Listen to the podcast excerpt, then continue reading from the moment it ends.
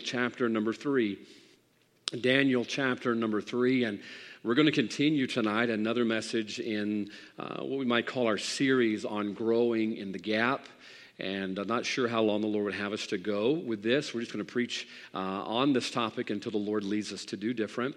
And I know of no other way than just to ask him what he wants and preach what he says the way that he says until he says, don't do it anymore. And so we're going to continue that series. And even though we appear to be at the end of this thing, and appear to be kind of getting toward the light at the end of the tunnel. I believe there's still plenty of growing we can do during these circumstances. And so, Daniel chapter number three, we have talked about the three Hebrew boys many times throughout this series and even in some of our morning devotions. Uh, and I believe tonight we're going to just kind of hit them head on and learn some things from them that I believe we must take out of this difficult time we've been going through. What a shame it would be to go through these extraordinary times and not use them as an extraordinary opportunity for growth. And so I hope you have grown a little bit or a lot through this. And tonight we're going to see two or three things that every one of us could have learned through this, and I believe should have learned through this as we follow the example of Shadrach, Meshach, and Abednego. So, for the sake of time, you know the backstory. Nebuchadnezzar has built his statue, and the commandment, the decree has gone out that all should fall down down and worship him, uh, the statue. Uh, and the Bible tells us that the three Hebrew, Hebrew boys were faithful to God uh, and would not do that. So Nebuchadnezzar calls them in on the carpet. Verse number 13 of chapter 3. The Bible says, Then Nebuchadnezzar, in his rage and fury, commanded to bring Shadrach, Meshach, and Abednego. Then they brought these men before the king. Nebuchadnezzar spake and said unto them, Is it true, O Shadrach, Meshach, and Abednego? Do not ye serve my gods, nor worship the golden image which I have set up. Now, I love what he does in verse number 15. Verse number 15, he looks at it almost as a clerical error. Surely you just misunderstood what was going on. So, watch what he says in verse 15. Now, if you be ready, at, the t- at what time you hear the sound of the cornet, flute, harp, sackbut, psaltery, and dulcimer, and all kinds of music, ye fall down and worship the image which I have made well. But if you worship not, ye shall be cast the same hour into the midst of, the, of a burning fiery furnace. And who is that God that shall deliver you out of my hands? Remember the question at the end of verse number 15. It'll pop back up here in just a little while. Verse 16, let's continue reading. Shadrach, Meshach, and Abednego answered and said to the king, O Nebuchadnezzar, we are not careful to answer thee in this matter. If it be so, our God, whom we serve, is able to deliver us from the burning fiery furnace, and he will deliver us out of thine hand, O king. Verse 18 will be part of our key text tonight. But if not, be it known unto thee, O king, that we will not serve thy gods, nor worship the golden image which thou hast set up. We know the rest of the story. Nebuchadnezzar's pretty aggravated about this and commands them to heat the fire up even hotter, and they throw them in. And I want you to pick up, if you would, in verse number 24. The Bible says that Nebuchadnezzar, the king, was astonished and rose up in haste and spake and said unto his counselors, did not we cast three men bound in, into the midst of the fire? They answered and said unto the king, True, O king. I don't know they would have said anything different. I'd been afraid to cross him, so I'm just going to agree with him if I would have been the guys. Verse 25, he answered and says, Lo, I see four men loose, walking in the midst of the fire, and they have no hurt, and the form of the fourth is like the Son of God. Now let's stop our reading there and let's pray one more time. Father, I thank you for the wonderful account. Lord, this is not just a story, uh, but it's an account, and I'm thankful that it's a true account of who you are and what you do on behalf of your people. I'm thankful for the example of uh, these three young men, Lord, who were human just like us, and yet they took a courageous stand for their faith. Help us do that, and help us be used of you as you used them as well. Bless the service. Help us open our heart even now to receive your word. For it's in Jesus' name. Amen. As I mentioned a moment ago, this series has all uh, been about the burden the Lord put on my heart that through these extraordinary times that we've been living for the last three months, and it's still hard in a lot of ways to realize it's been three months. It's gone by quick in some ways and not so quick in other ways. But in these extraordinary times that we've been living, what an extraordinary opportunity we've had to grow. Uh, I mean, adversity will oftentimes uh, show us ourselves and reveal ourselves uh, to us, and we're able to see who we are, who we're not, and make improvements. And boy, have we gone through adversity. But my prayer has been that we wouldn't miss this opportunity to grow uh, and let this opportunity of the extraordinary circumstances pass us by without learning some valuable lessons and growing in ways that otherwise we may not have the opportunity to. Uh, the devil's very, very smart in a lot of ways, and the devil's very good at the old shell game, and he will distract us why one thing's going on, and he's moving the little ball, the marble underneath the shell somewhere else, and we will miss out. And if we're not careful, we'll get distracted by the problems we've been going through, and we'll miss out on the purpose of what God wanted to do through this. This has not been a time to just pause our walk with God and put it on spiritual cruise control until we get back into church. There is a great opportunity to grow during this time, unlike any I've ever had in my life, and I hope we haven't missed that opportunity. Now, the three Hebrew boys are going to show us three very simple lessons that we could have and should have learned as we've gone through this, and it really revolves around our witness uh, what our witness could have become, and I believe still could become, if we will not exit this time of difficulty without learning them. And so tonight we're going to look at our witness, and as we have all throughout this series, we're going to have three major points. We're going to look at the outcome first of what God was desiring to do. We're going to see the obstacle, which is the difficulty we must overcome in order to get to the outcome. And then we're going to see the obedience, and that's the efforts that we must make in order to reach the outcome. So so let's follow these three Hebrew, Hebrew boys tonight and let's learn something about our witness that we can grow through as we experience this difficult time together. So look down to verse number 25. This is the end of the story, or mainly the end of the story, and that's where we'll find the outcome. The Bible says that after he threw them in the fire, he looks in the fire and he starts doing a head count one, two, three, and there should have been three, but there were four. Verse 25, he says, Lo, I see four men loose walking in the midst of the fire, and they have no hurt. And the form, watch closely, of the fourth is like the Son of God. Now, verse 25, we see really the outcome of the story, and we see what God was planning on all along. Isn't it a blessing to know that as we go through difficult times and we can't quite see what God is doing, that God has a grand design? If we'll just trust Him, trust His word, and trust His will, we will find our way to God's desired outcome in spite of our circumstances. So, what was God's desired outcome? I'm going to make it very simple for you tonight. Notice the end of verse number 25. The Bible says that when Nebuchadnezzar looked down in the the fire, he saw a fourth man, and that fourth man, the Bible says, was like the Son of God. So, number one tonight, I want you to notice the outcome, and the outcome is simply this the outcome is Christ when he looked down into the fire at what the three Hebrew boys had gone through, and he looked down in the fire, he saw Christ was revealed in the midst of their adversity. I want you to know what the end of the our life and the will of God for our life is that we we get saved and we start to become more like Christ and when we reach the end of our life that we have a witness and a testimony of our life that ultimately reveals Christ. I want you to think about Shadrach, Meshach, and Abednego. If they had gone kicking and screaming, and Nebuchadnezzar had to drag them, and they were kind of mealy mouthed about their witness, how much that would have taken away from the end result of what God desired. And yet they stood for their faith. They were courageous with their faith. I even see humility, even though they were courageous. You can be both courageous and humble at the same time. And yet at the end of their story, we see Christ being revealed. Can I tell you what the ultimate outcome for the life of every child of God is?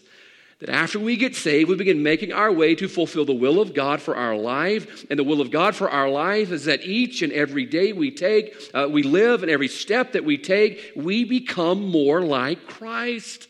And that our actions and our testimony in the midst of our adversity, in times of blessings, in times of want, that we grow slowly to become more like Christ. That's the outcome. That people could see Christ revealed in our life and through what Shadrach, Meshach, and Abednego went through. At the end of their story, after they had endured all that they endured, Christ was revealed in their story. And I want to tell you, as I studied this out, I thought to myself, boy, that's my goal right there. You know, a lot of times we have goals that are really about us and things that I want in this life, and I'd like to have this before I die, and I'd like to be this or go there, or be known for that. In the end, could I just tell you what my heart's desire is at the end of my life, at the end of my story? I want Christ to be revealed in my story. He was revealed in the fiery furnace because Shadrach, Meshach, and Abednego, rather than grieve through their adversity, they grew through their adversity. And oh, how Christ became the centerpiece of their outcome. Now, folks, if we could just get this tonight, I believe we would see a lot more people come to know Christ. We'd see a lot more people want to come and be a part of this church if they just saw Christ revealed through our story. Now, here's what happens. Oftentimes, we get caught up in the details and the disagreements uh, of the do's and the don'ts of Christianity. We start nitpicking at it and we start, you know, looking up the Greek and we're going to split those words and it really doesn't mean this and it really doesn't mean that. And really what we're doing is trying to excuse why we don't want to do it. A lot of times, if we'll just be honest, I'm guilty of it. Maybe you're not, but I'll be honest, I'm guilty of it. All we're trying to do is figure out a way not to do it. I don't want to do that and I do want to do this, but the Bible says I can. And we start splitting all of those hairs. But you know what the truth is? The, the, the, do's and the don'ts within the Word of God are really not about crimping your style or that God wanting to be an evil taskmaster, not letting you have any fun. No, the do's and don'ts contained within the Word of God are ultimately there to help conform us to the image of Christ that our life, like Shadrach, Meshach, and Abednego, would ultimately reveal Christ. That's what the Word of God is all about. I do fear this for too long and I, I believe I can state this as a fact, and I'll give, maybe I can say his opinion, but I believe it's a fact. For too long, the church did a lot of the right things for the wrong reasons. We did these things and those things because that's what the preacher demanded, and that's what the preacher commanded, and we did this because that's what dad told us we had to do, and we did this because that's what the church down the road was doing, and we mimicked all of these people, and we were doing some right things, but we were doing them for the wrong reasons. Uh, or here in the South, as we might say, we're doing it because that's what we've always done. When the truth about the Word of God, look, when we find in the Word of God where God shows us how He desires we live, He's showing us that because the ultimate outcome is that our life would be a witness that reveals Christ. That was His desire for Shadrach, Meshach, and Abednego, and oh, how they did. Now, folks, let's not get too caught up in trying to figure out why we can get away with sin and why we are living under the grace and not under the law, and we're able to do things that we know the Bible teaches we shouldn't do, because ultimately it's not about us. It's ultimately that our life, and at the end of our story, what happens? I love, I love the way Nebuchadnezzar puts this. Look at verse 25. And he answered and said, Watch this. Lo, I see. Lo, I see. Do you know what God's desire to do with my life and to do with your life? You know what God's desire is? That when through your life, through being obedient to the word and the will of God, that your life and your story ultimately reveals Christ, where your friends, your neighbors, your co-workers, and our nation looks upon the people of God and they say, Lo, I see. I get it. Too many of us waste our breath and we waste our time trying to talk people into heaven, and talking is part of it. But you'd be amazed at how much people can learn about Christ if you just lived according to his word. This is what Shadrach, Meshach, and Abednego did. They just did what God said. They were faithful to it, uh, and they stood by it. And then, lo and behold, we see Christ revealed in verse number 25. 2 Peter 1, I, I read some of that Sunday morning, and you know, when you're preaching out there and it's 90 degrees, it's really hard to get into a message. I know you're hot and I'm hot. And so we kind of, kind of skipped over some of this, but 2 Peter chapter number 1, I want to read a few things for you that you've already, you already know, but listen close. 2 Peter 1, when the Bible tells us to add to our faith, the Bible says, add to your faith virtue, and to virtue knowledge, and to knowledge temperance, and to temperance patience, and to patience godliness, and to godliness brotherly kindness, and brotherly kindness charity. It gives us this grocery list. We've looked at it so many times, but here's what I want you to see. When you see those characteristics that are there, it's not God trying to ruin your life, saying, Man, God wants me to have patience, and I'm just not a patient person. That's not who I am. And temperance, that's just so difficult. This is not a list of God trying to make your life miserable. It's a lot of times like kids. You know, if you're a parent, uh, you know the feeling that sometimes you feel like your child thinks that you are just there to make their life miserable. We could all raise our hand and agree with that, I think, tonight. I think as a kid, I probably thought that at some point, that evidently God gave me these two people to keep me from having any fun and to make my life miserable. Uh, we all know that feeling. We look at our kids sometimes and we honestly think that's what they're thinking. Now, we know better. That's not what we're thinking. We love our children. We want our children to enjoy all the benefits and blessings that God has to provide. And so that's why we're telling them these things. Well, listen, God's our Heavenly Father. And He's giving us a grocery list in 2 Peter chapter 1. Now, why is He giving us this list? Because these are the character traits that are going to make us more like Christ. Why? Because His desire is that our outcome reveal Christ that we have a witness that is just like Christ. And when you read these verses, verse 5 or 6, verse 7, and 1 Peter 1, these are character traits of Christ. So as you read these, faith, virtue, knowledge, this afternoon, as I read these, I was thinking, be like Christ, be like Christ, be patient like Christ, be temperate like Christ, be godly like Christ, have brotherly kindness like Christ. You see, that's the whole point. God's not trying to make our life miserable. God wants our life at the end of our story to reveal Christ. And the only way we'll reveal Christ is by being obedient to the will and the very word of God. 1 John 2 6, I won't take the time to turn there. Listen close to what the Bible says. He that saith he abideth in him ought himself also to walk, even as he walked. So the Bible says, He that saith, if we profess Christ and we say, I am hidden and my life is hidden with Christ, my name is written down in the Lamb's Book of Life. He that saith, He abideth in him, the Bible says we should walk as He walked. That means when I get saved, and boy, I'm thinking of a lot of people right now have led to Christ, and they were a little bit rough around the edges.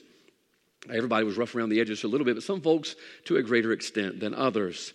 And I remember some of these people, and I'm thinking, boy, uh, Christ is going this way, and they've been going this way. It's going to take an act of God to get them dialed over here.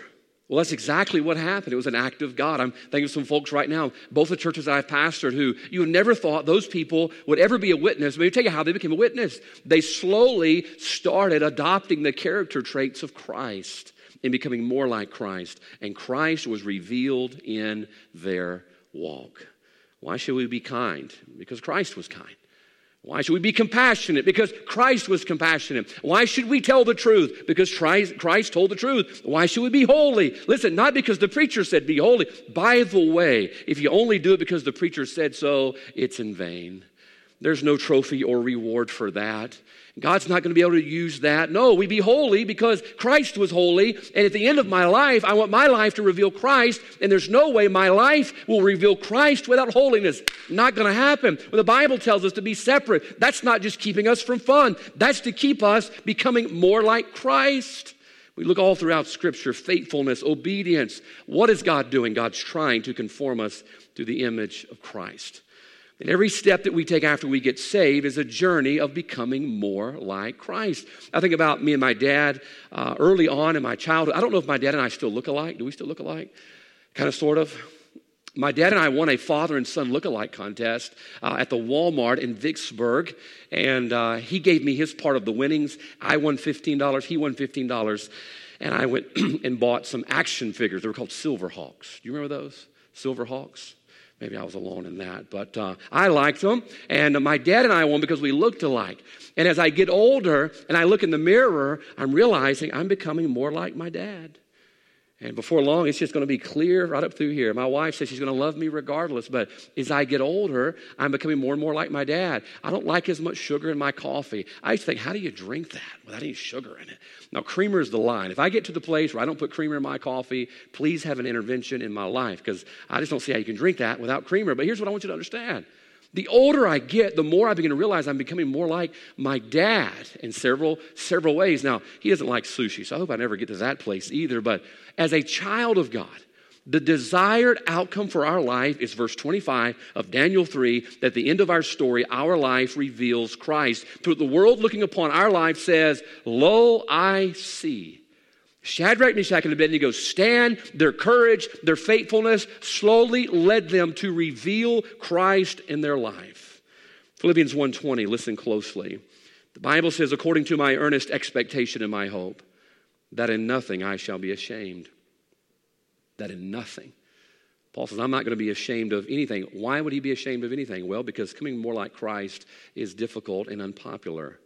But notice what he says, but that, Philippians 1.20, with all boldness, as always, so now also Christ shall be magnified in my body, whether it be by life or death.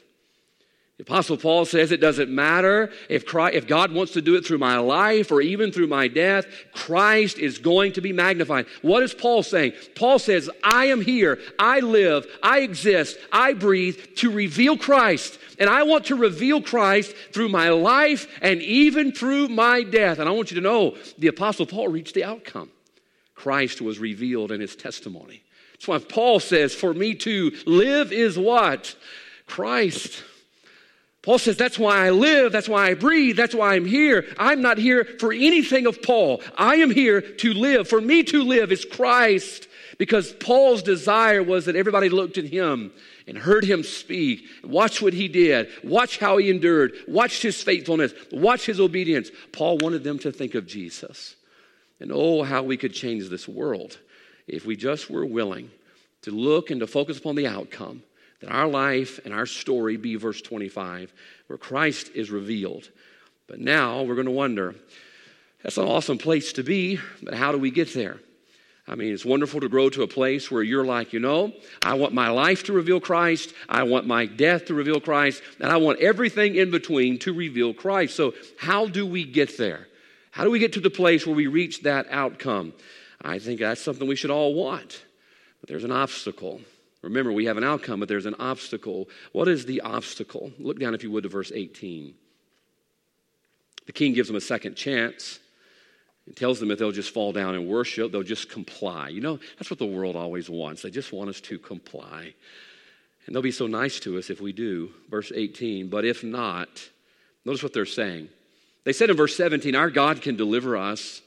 Verse 18, but if not, be it known unto thee, O king we will not serve thy gods, nor worship the golden image which thou hast set up. What are they saying? They're saying, We're not going to comply. We refuse to comply with what you have to say. And I want to show you why this is such an obstacle to us. It's tough when you get to this place, but it's a wonderful place to get to where you've made up your mind that you're going to trust God all the rest of the way. That regardless of your circumstances, I'm going to trust God as I walk the road to the will of God for my life, I've got my eyes set on the outcome of revealing Christ in my life and in my death, and I'm not going to be deterred. I'm going to accept whatever comes our way. That's what they're saying. No matter what, whether God delivers us or God doesn't deliver us, notice what they say in verse 18. But if not, be it known. We want you to know that we're going to walk this road no matter what. So, the obstacle tonight, number two, the obstacle is contentment. The obstacle is contentment. Now, I'm sure some of you might be scratching your head wondering, how do you get contentment out of that? Well, I believe it comes from a common misunderstanding that we have about what contentment is. A lot of us believe contentment is when I have all that I want or I'm satisfied with my situation. There's often times I sit on the couch and my wife will bring me a slice of blueberry cheesecake or strawberry cheesecake. But we had some good, uh, good cheesecake over. Uh, man, I'm thinking, I'm just distracted, Brother Michael, already. I just got distracted thinking about there's a slice left in the refrigerator, isn't it? Yep, there is right now. I'm going to have to beat her to the refrigerator to get to it uh, tonight. But I sit there on the couch and she'll bring me some coffee. Boy, last night I was sitting in bed studying, getting ready for this morning's devotion, and my wife, or my little girl, brought me a cup of coffee. It was just good sitting there. I'm thinking, this is the life. This is the life. Just sit there in my bed with my laptop on my lap, studying for the devotion. My daughter brings me some coffee. It was sweetened and cream just right. I'm thinking, you know what? I am content. This is great. I even looked online about buying a hammock. I think if I had a hammock, then I could certainly be content. Can I tell you, that's not contentment. Contentment is not when you get to the place where you have all that you want or you're satisfied with the direction that you're going. Contentment, listen close, is being sufficient to one's lot. Being sufficient or satisfied with one's lot. Now, let me explain the difference. The key is in the word lot, it's short for allotment.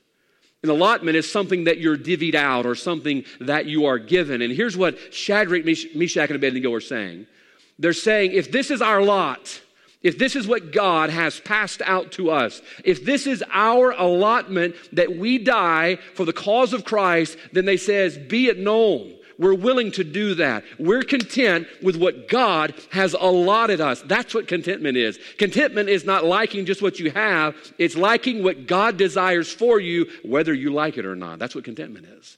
And Shadrach, Meshach, and Abednego, they're content. They says, But if not, be it known, O king, we will not serve thy gods, nor worship the golden image which thou hast set up.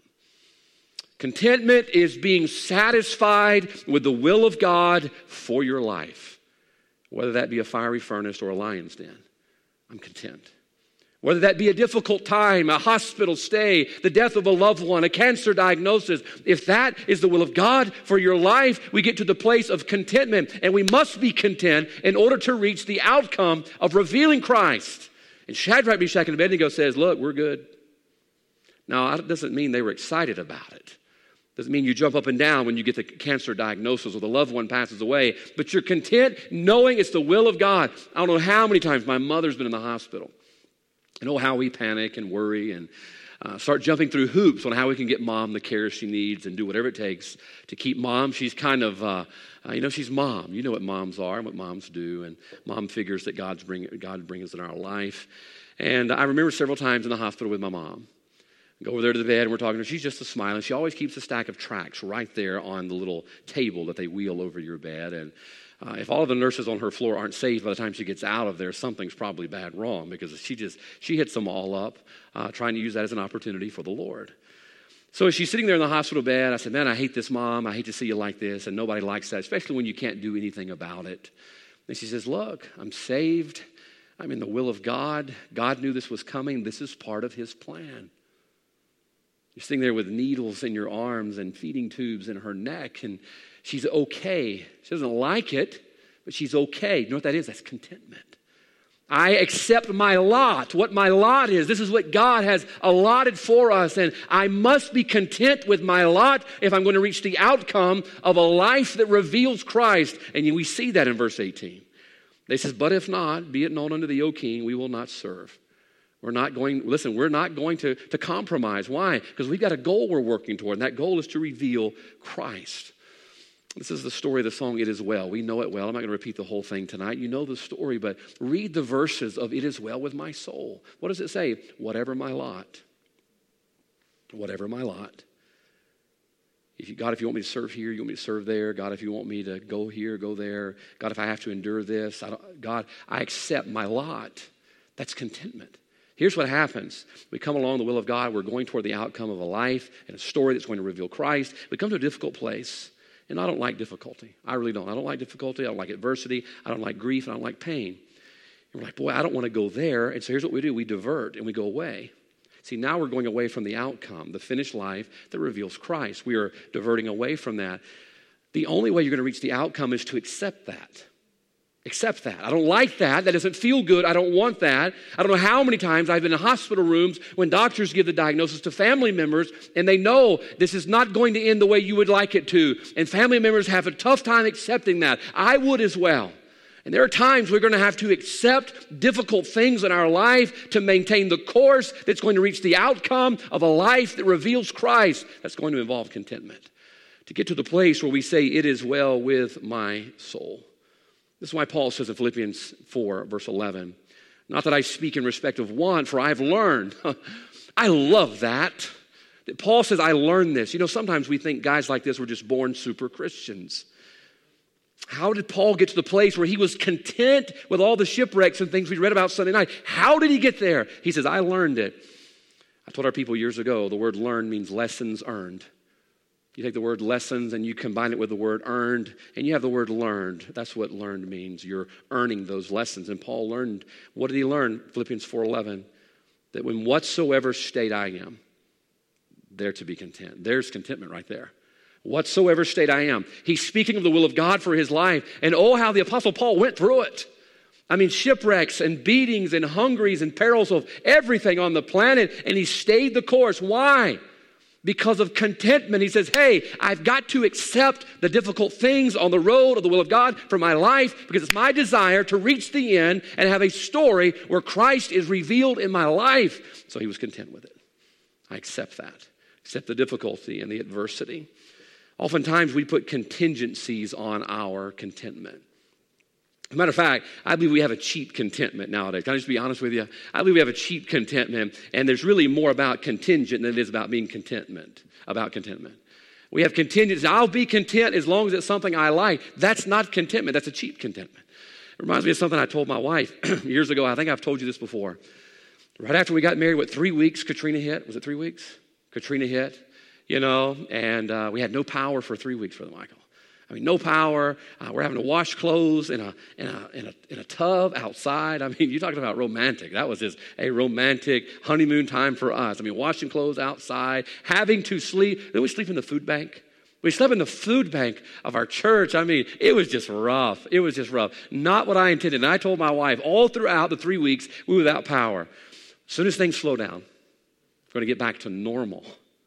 All right, when all this is over, we're going to get about life and, you know, start living that happily ever after. When things get better, the power comes on. And I had all of these contingencies on when we could be content.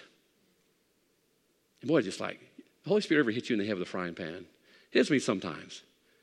You know what? I, I should be content with where I'm at, with what I have, within the will of God. Because can I ask you this? I am sure this has crossed all of our minds. When we get back in church, I'm going to be the most faithful person.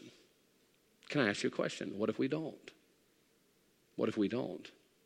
Now, Lord willing, it looks like we're going to be here. But you see, we've put a contingency on our contentment. Well, you know what, man? When we get back in that building and I I'm just going to start reading my Bible, what, what, if, what if we don't? We get back to the place where everything dies down and calms down and we don't have to wear masks and all that. Then I'm going to be the most faithful. What if we don't? Notice what Shadrach, Meshach, and Abednego are saying in verse number 18. But if not, they're saying in verse number 17, we hope everything settles down and all of this works out the way we want it to work out. But understand this, verse 18. If not, we want you to know something. We're going to keep our course. What if we never get back to a place where this building's full again?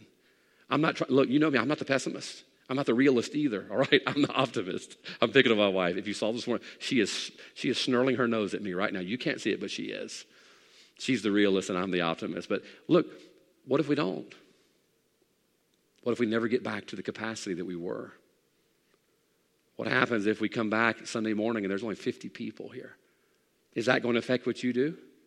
You know, you ought to have a testimony like Shadrach, Meshach, and Abednego, verse 18. But if not, you know, I can't wait we get back and the church is full and the choir is full and I'm just going to sing. And some of you are probably even thinking, Lord, if you just let us get back there, I'll, I'll even go to the altar.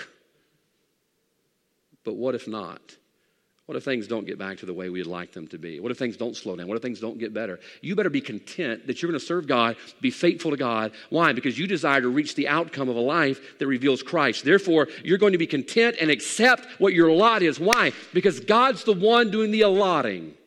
If I'm saved and I'm in the will of God and I'm walking the road, the will, and the word of God for my life, and something comes along my way that's uncomfortable, I must accept that as much as I don't want to accept it. Why? Because if I don't accept that, I've got to get out of the will of God and I'm no longer on my way to having an outcome that reveals Christ. So I've got to accept it. Look, I, there's never a day goes by hardly you don't talk about to somebody who's going through something. I understand we all go through stuff. I get that. I understand that. And i'm not being heartless but so often we spend days weeks months and even years fighting the difficult places in the will of god for our life when we should just accept it that we might keep the course and finish the will of god for our life. Shadrach, Meshach, and Abednego simply say whether God delivers us or whether He doesn't, it's not going to change what we're going to do. We ought to have a resolve that we're going to be content with the will of God, whether it's good news, bad news, whether it's a clean bill of health or a diagnosis of cancer. We're just going to accept the will of God. Why? Because I want to end the story, verse 25, that reveals Christ. Job, we see this in chapter 13, or I'm sorry, chapter 1, chapter 2. Job says this Job told his wife, It rains on the just and the unjust. Job says the Lord gave. Notice who Job's attributing the allotment to. The Lord gave and the Lord hath taken away. He says, hey, this is part of our lot. It's not a comfortable lot. I don't like this lot, but this is part of our lot. And Job did not waver. And oh, chapter 42 did Job get to the end of the story. Why? He was content, content with his lot. Real quickly, we see this in Christ in the Garden of Gethsemane. He prays to his father to let this cup pass from him, the cup of the moment of what he was going through. But what did he say? He said something that really goes along with the first three words of verse 18. Jesus says, Nevertheless, nevertheless. That's the same thing as saying, But if not. Not my will, but thine be done. Christ knew what he was there to do, and he embraced the cross. He became obedient unto death, even the death of his cross. Why? He was fulfilling his Father's will. Fulfilling his Father's will. He was content with his lot. And oftentimes, we just will not accept the will of God. And i am going to be honest with you. Alex, I'm not trying to be mean to you. I want to help you. I really do. Oftentimes, we use the word why as a stall tactic. Now, there's nothing wrong with asking why, because sometimes we go through adversity because we have gotten out of the will of God. So asking why sometimes is a good question. Look, you come through adversity, make sure, number one, make sure you say, number two, make sure you're in the will of God, because God may be chastising you, because yes, He does that every son that He loves, the Bible says. You come through adversity and you realize, okay, I'm saved, I'm in the will of God, I'm going through this difficult time, and we will spend years asking why. And it's just a stall tactic because we don't want to go through that difficult time and we're not getting any closer to the outcome of verse 25 of a life that reveals Christ. I'll give you this before I give you the last point tonight. You know what our church needs and what the church in America needs today? They need some verse number 18. We need some but if not believers. But if not. God, I, I hope that I don't have to go. Th- I mean, do you know just today we had people taken by, to the hospital by ambulance by falling and Miss Lynn hurting her hip, maybe breaking her hip. We had folks in car accidents today. We have folks diagnosed with the virus today. I mean, on and on and on and on. Difficulty, difficulty, difficulty. What if your standard of contentment is everything going right? I hate to tell you, you're never going to make it to the outcome. Your life and your story will never reveal Christ. Why? Because you refuse to accept the difficulty that comes along. It's going to come. Why don't we have some but if not believers? God, I hope I don't get in a wreck tomorrow, but if not, I'm still going to serve you. God, I hope I don't get diagnosed with the virus tomorrow, but if not, I'm still going to serve you. God, I hope that I don't have a family member die tomorrow, but if not, I'm still going to serve you. Regardless of my circumstances, I'm going to be content with your allotment of your will for my life because I desire to reach the outcome of a life that reveals Christ. In the end, that's all that's going to matter to us that our life revealed Christ. And Shadrach, Meshach, and Abednego, what an example. They just, man, they stuck with the stuff. They had spiritual stick 'em, and they made it to the end. Now, the last thing I want you to see is the most difficult part. Contentment doesn't come easy, and contentment does not come quickly. That's why Paul says that he's learned to be content. It's like taking out the garbage. It's not something I want to do naturally, but I'm learning how to do that. I'm even remembering that it's on Tuesday. I expect my wife to have a gold star on the refrigerator probably in the next couple of weeks for my dedication to that service. But I'll tell you this accepting what's undesirable and enduring the things that are uncomfortable are going to have to be learned, and it's going to take time. It's going to take time.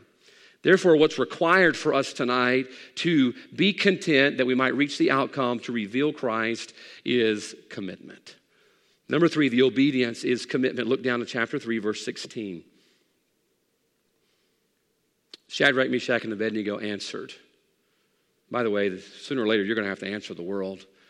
You're going to have to decide whether you're going to comply or not. Shadrach, Meshach, and Abednego answered and said to the king, O Nebuchadnezzar, we're not careful to answer thee in this matter.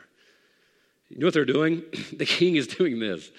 The king is throwing down the gauntlet of a fiery furnace. Imagine walking the will of God, the road of the will of God for your life, and there's a fiery furnace. That'll make you want to turn around real quick. Talking about, wrong road.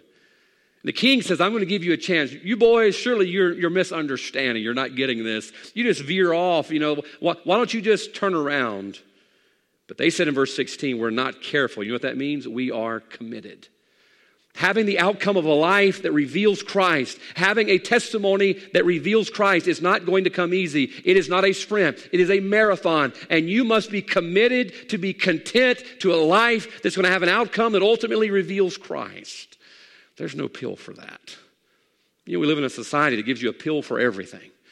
I'm looking for the pill that grows hair, Brother Brent. I'm just being honest with you. You come up with that, you got a winner with me. I'll, I'll, I'll trade in something for that to get a pill that would grow hair, but there's no pill for that. And there's no pill for you to be content. You're going to have to be committed in order to find contentment. And learning to be content is something that's going to take time in your life. That's why Shadrach, Meshach, and Abednego, they had to keep answering. We said no. We said no. We said no. What are they doing? They're committed. They're content. We're going to walk this road. And they just kept answering and answering. We're going to have to do the same thing. This is where the verse we love to quote comes into play. Romans 8 28. Turn there with me real quick. Romans 8 28, you know it well. You probably got it on your refrigerator, maybe a painting on your wall. But I want to show you something in Romans 8, verse number 28. The Bible says, and we know that all things work together for good to them that, are, them that love God, to them who are the called according to his purpose. Watch verse 29. Keep reading, context is very important. For whom he did foreknow, he also did predestinate to be conformed to the image of his Son, that he might be the firstborn among many brethren. Now, notice what the Bible says in verse number 28 all things work together. There's some contingencies placed in there. You need to read the rest of the verse when we quote it. We won't get into that tonight. But he says all things work together. All right? It's like a Lego thing. My, my daughter loves Legos and putting together Legos, and she got some of these micro Legos the other day. They're so small I can't hardly see them. I can't imagine what kind of booby traps. Those are going to be walking through the living room at night because those are the best booby traps in the world Legos on your floor. But she starts off, it's kind of a mess, and you don't see how it's going to work out. And after a while, she keeps putting each piece in each place. And after a while, there's this beautiful structure of a tree house or whatever it was that she was building. What was happening? It was all coming together for something in the end, but it took time. She had to be committed to that. Romans 8:28 and 8:29 show us that all things will work together for good, but it's an ongoing process that you've got to be committed. And at the end of the process, what did the Bible tell us in verse 29?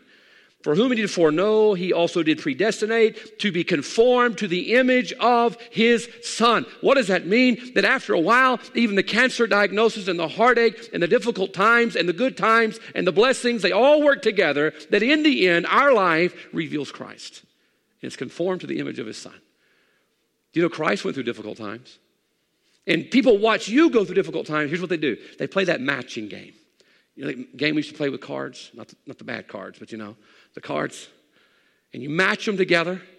Well, people know what Christ did. It's fairly known. Even heathen know about Christ. They've at least seen the movie. Now watch what he went through and how he handled it, and they're watching you how you handle it, and they're slowly going like this. You know what they say? Some of you are talking to your TV right now. I hope you are, because I hope you've been paying attention. They say, Lo, I see. I see. They match. They notice how you went through difficult times is the way Christ went through difficult times, and now Christ is being revealed in your life. Look, if God blesses your life, then hey, point to Christ through your blessings. If you go through a difficult time, point to Christ through the difficult times. Show them how He got you through that, but you'll not do that without commitment. So Romans 12, we could, we could turn there, we're not for the sake of time. The Bible says to be not conformed to this world why? Because the more you're conformed to this world, you're not being conformed to Christ. The Bible says not to be conformed, but transformed. That's a process. I think we've all seen the show or had the toys as a kid, whether you admit it or not. Transformation, those transformers. There's a lot of steps to get the guy to become the truck and the truck to become the guy. It's a process. If you'll be committed to it, after a while, it begins to come into view. I'll give this real quick.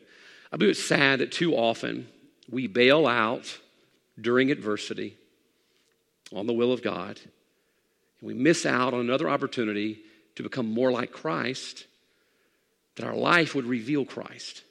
You see, every time you take the devil's exits on the highway, the will of God for your life, you take the devil's ex- exits because there's dark clouds down that road, you're missing out on an opportunity. This is why I hope the Holy Spirit has made it clearer than I have that during the last three months, what an opportunity. What an extraordinary opportunity of adversity. It's an extraordinary opportunity to become more like Christ. And oh, oh, oh, I just really hope that you have not wasted the last three months sitting on your laurels waiting for this all to be over so that you get back to becoming more like Christ because you've probably missed 20 years of opportunity in just the condensed amount of time that we've had in this difficulty. So, what are we getting at tonight? Simply this there's an outcome. The outcome is verse 25. When people look at our story, at the end of our story, good times or bad, they see Christ revealed. They said, Lo, I see. Lo, I see. But sometimes you're going to have to go through adversity to reveal Christ in your life. The obstacle that we had to get over was contentment, accepting our lot, whatever it is, as long as God is the one doing the allotment. And then we get to the, finally the obedience. The obedience, obedience is commitment. You got to stick this thing out. Got too many spiritual wimps. I'm being honest with you. Do you know, Brother Michael used to, our camp cabins uh, had attic fans and not air conditioning. We didn't have air conditioning, but then kids quit coming because something happened there in the late 90s, early 2000s. Kids started getting soft. They had to have air conditioning and, you know, mani pedis and all that stuff there at night before they go to bed. And even, I'm talking about the guys, I'm about the girls, that's about the guys. They just started getting soft. And we've done that spiritually. We have no commitment, no stickum to accept the will of God because sometimes that just might be difficult. And here's what we do we peel out. Nope. I'm not going to continue that road because that road is difficult. And what do we do? We do exactly what David did. When David left the will of God with Bathsheba, we give the enemies of God great opportunity to blaspheme. So rather than point to Christ and reveal Christ, you know what we do? Every time you step out, you conceal Christ. Rather than reveal Christ through going through adversity, you conceal Christ by taking the easy way out.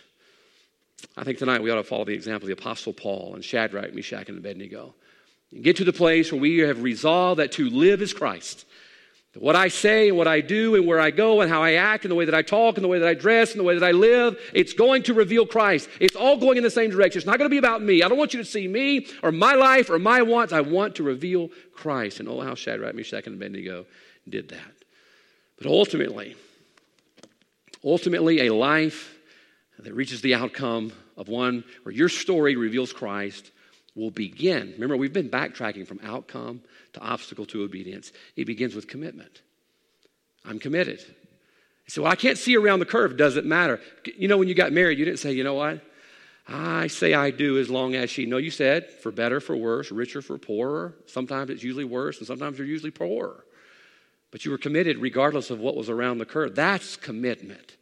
If we just had a commitment tonight we're going to do the will of God, no matter what it is, no matter who makes mad, no matter how bad it makes me feel, I'm just going to do the will of God. I'm going to be committed to be content with what God allots for me that my life would reveal Christ. I had a family at our church. We started Bayou Baptist Church back in 2014. Had a family come join us to help us build. And what a blessing it was to have partners in the ministry. I told them when they first came, I said, guys, I want you to know something. This is not going to be easy. Uh, starting a new church, you don't have all the bells and whistles. You're not going to attract the, you know, the low-hanging fruit. You got to have some pizzazz to get people nowadays, and we didn't have much pizzazz then. Especially I was their pastor; they didn't have any pizzazz. And I said, "It's going to be rough, and look, you better pray about coming here." I said, "Because I, you know, it's going to, it's just going to be work." And they says, "No, this is where God wants us." I said, look, it's going to be hard, and sometimes I'm not going to, listen, I'm just going to have a bad day, and the message is going to fall flat, and some people are going to get mad. It's just going to be difficult. And they told us, they told me this.